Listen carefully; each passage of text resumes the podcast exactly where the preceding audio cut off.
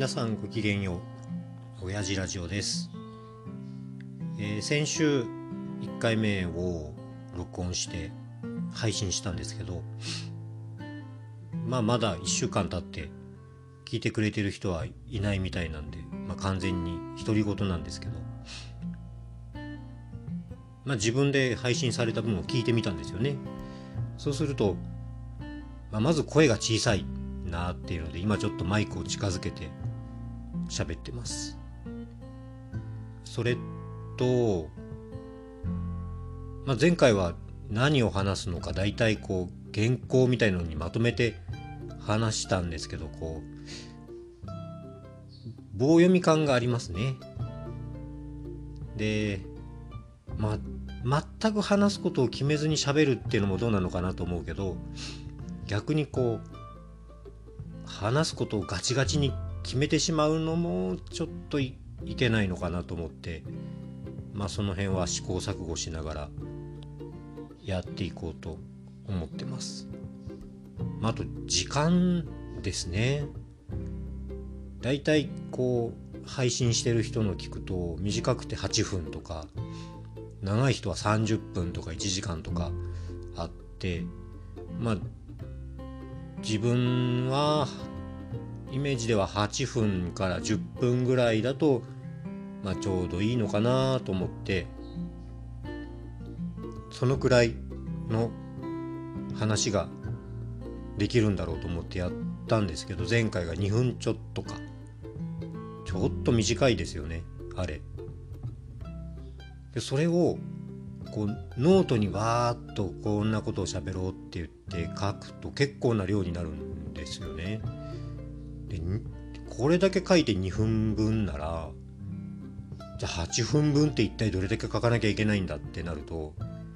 書く方も追いつかないしあんまり内容を固めすぎてもつまらないしっていうので、まあ、今回はちょっと前回よりは内容を考えずに今喋ってるところです。言ってもまあ誰も聞いてくれてる人もいないんですけどけどこうアプリからの連絡がですね来るんですよね。あなたのポッドキャストが Spotify にこう登録されましたとか Google ポッドキャストに登録されましたおめでとうみたいな連絡が来て自分もこう何かに仲間入りしたような気分になってるんですけどまあまだ聴取者はゼロという、まあ、再生回数1って出てますけどそれは自分ですよねだからこう記念すべき1人目の聴取者は一体どなたになるんだろうなと思ってまたそれはいつぐらいにそういう時期がやってくるのかなと思って今楽しみにしてるところです。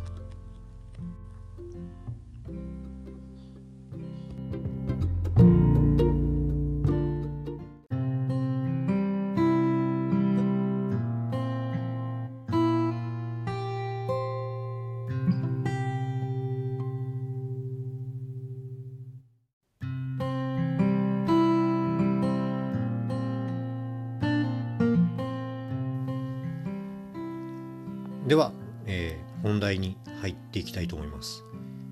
2回目の今日は胃痛について考えてみたいと思います。いきなりのテーマがこう健康に関することっていうのはなんかおっさん臭くて嫌なんですけど私今40半ば過ぎでやっぱりこう周りの人と喋ってても同年代の人とかなんだと大体健康の話題って出ますもんね。それぐらいこう切実なっていうか一番大事かな？それ以外のことってもう自分が大体経験してきててどういうふうに対処したらいいとかあんまりこう日常に新鮮味ってないでしょう。健康についてはこう40代半ばを過ぎてきてこう初めて経験することが多くってこう一番自分にとって新鮮だからかな。とにかく話題になることが多いです。そう。今まで健康診断で当たり前のように A 判定を取ってたのがある日急に C が来るんですよね。BA から B に来て C に行くじゃなくて今まで A だったのが突然 C になってなんだって思うっていう要経過観察とか、まあ、病院に行ってくださいみたいな連絡が来てどこの項目が C なんだろうって言ってこう慌てて探すんですよね。まあ、自分の場合はそれが慢性胃炎っていう指摘だったんですけどまあ私は慢性胃炎持ちなんですよね。半年に1回ぐらいかな胃痛がやってくるんですよね。でこれがこう前兆現象があるとかあ前の日暴飲暴食しちゃったなとか、まあ、ストレスがとかそういうな自分で分かるきっかけがあっ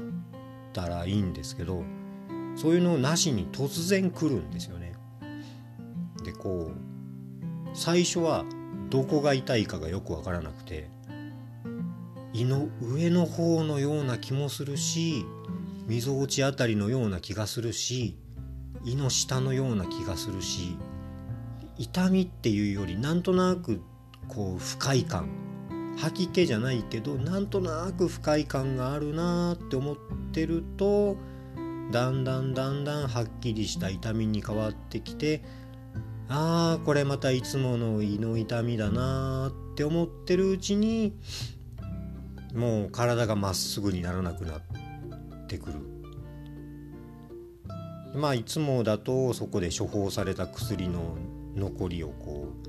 う飲んだりすると何時間か3時間とか5時間とかかなするとだんだんだんだん、まあ、痛みがなくなっててくるんですよね。そのそれからの1日2日間はあんまりこう食べれないんで、まあ、一時的にぐっと痩せるんですけどまあねなかなかこういう体重が減らないお年頃になってきて痩せるっていうのは嬉しいようないやけど嬉しくないなっていうこの場合は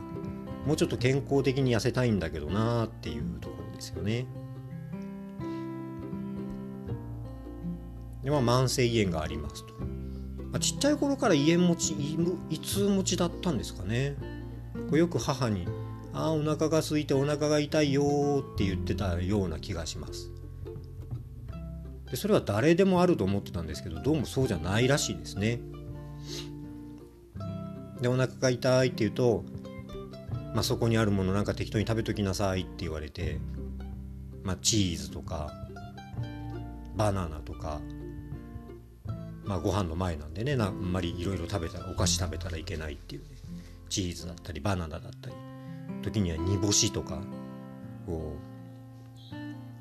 食べて胃痛をこう我慢してたっていうかまあ食べると治るんですよねその頃の胃痛はね。今の胃痛はちょっとそういうのと違うらしくって食べても治らないんですけど、まあ、胃痛が見つかった胃炎が見つかったきっかけは何年か前だったかな？56年前の健康診断で、まあ、問診があった時に、まあ、前の年のレントゲンの写真を見ながらお医者さんが「まあ、なたねいつあの胃炎がありますよ」と。あなたの年でこれだけの胃炎があるっていうことはピロリがいますと。あなたねこのままにしとくとねがんになりますよって、まあ、はっきり言われたんですよねもう100%がんになるぐらいの口調でそれだけ脅されるとね私もまだそんなにこうがんになってさようならっていう年でもないし子供も小さいしまあ除菌をしなきゃいけないんだろうなと思って、まあ、まずピロリがいるかどうかの検査をしたら、まあ、案の定いますと。じゃあ除菌をしましょうと。1回目の除菌を1週間ぐらい抗生剤を飲んでするんですよね。でそれでも私の場合は死ななかったんでいやもう1回しましょうって言ってその抗生剤にちょっとアレルギーが出たらしくてジンマシンを出しながらなんとか乗り飲み切って除菌ができましたそっからなんですよねけどねはっきりした胃痛が出るようになったのはピロリがいた頃は自分で意識してない慢性胃炎だったのにピロリを除菌したら自分でもはっきりわかるような慢性胃炎になってたっていう。果たしてピロリを除菌してよかったのかどうなのかって思ってたら次の年の健康診断で「先生ピロリ除菌しました」って言ったら「素晴らしい」と「もうあなたはがんになりません」ぐらいな勢いでまた「本当なの?」って。胃がんってピロリだけが原因なのって思うんですけど。まあねお医者さんがそう言うんだから。まあちょっと安心してていいんだろうなとは思うんですけど。けどね痛みはね前よりあるんですよね。だからまあ複雑なところっていうか、ね、実際内臓の痛みって怖いですもんね。こうねすり傷だったり切り傷だったりはこう目で見て状態が分かってあそらこんだけ切れてりゃ痛いわなと。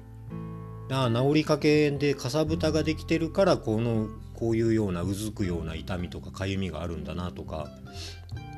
分かりますけど内臓は見えないでしょう。ね自分のどこがどうなってこの痛みがあるのか。でそれがその後どうなってるのか。こう悪い方にばっかり考えちゃいますもんね。うんとこうがんなのかなとか。ああ子供がまだ小さいのになお金かかるのになって。自分が死んだらなあちょっとなあって。ね大げさに考えちゃいますもんね。でついこの間もまあ胃痛が出たんで胃カメラを飲んできたんですけど自分が行ってる病院はこう鼻から通すんですよね。でこう麻酔をかけずにこう鼻の通るところだけちょっとこう感覚を麻痺させるような薬をするのでこう意識はあるんですよ。こう目で見えるんですよね。こうモニターが。でこう鼻から入れますねって言ってゴリゴリゴリゴリっとこうカメラが入ってきてもう鼻毛が生えてるなとかあ喉がまあ綺麗綺麗だなっていうかあ喉だなとか食道だなとか。でいくとまあ食道の入り口あたりがちょっとこうただれてああ最近胸焼けがなとか逆流性食道炎がなとかこう思いながらまだ奥に入っていくんですよね。でお医者さんがこう時々カメラを止めながらこう写真を撮っていったりするんですけど今回のお医者さんがね喋らないんですよね。前にしてくれたお医者さんはあここがちょっと炎症してた跡がありますよねとかあここら辺がちょっとこうねあんま状態が良くないというかこう鳥肌胃炎っていうらしいですけどポツポツポツポツってこう赤い斑点がありますねとかこの辺は胃の下の方でこう食べ物なんかが影響してくるんですよねとかこう喋ってくれた気がするんですけど今回してくれたお医者さんがね喋らないんですよね一言も。自分で見てあここあんま状態が良くないんじゃないかなとか思っても無言。でこう何をするにも無言。わかるんですよね。こうね集中してしたいだろうし。そうベラベラベラベラ喋るようなもんじゃないだろうし、まあ、コロナなんで、まあ、あんま喋らない方がいいみたいなのがあるかもしれないですけど一応意識があるんでいいとか悪いとかこう一言でも言ってくれるとこっちは安心するんだけどなって。いいならいいでいいって言ってくれたら安心するし悪いなら悪いだここがって言ってくれればそれでこの痛みなんだなとかいう納得がするしまあねなかなかこう病院にかかるって難しいなって思ったりした次第です。なんかよくわかんないな。こんなもんでいいのかなって思ってたらもう結構時間が11分か。割と今回は長く喋って。本当これを初めて聞いてくれる人はその次も聞いてくれるんだろうかなと思うと甚だ疑問なとこがありますけど一応こんなところで終えてみたいと思います、えー、2回目の親父ラジオ今回は胃痛について考えてみました。では皆さんごきげんよう。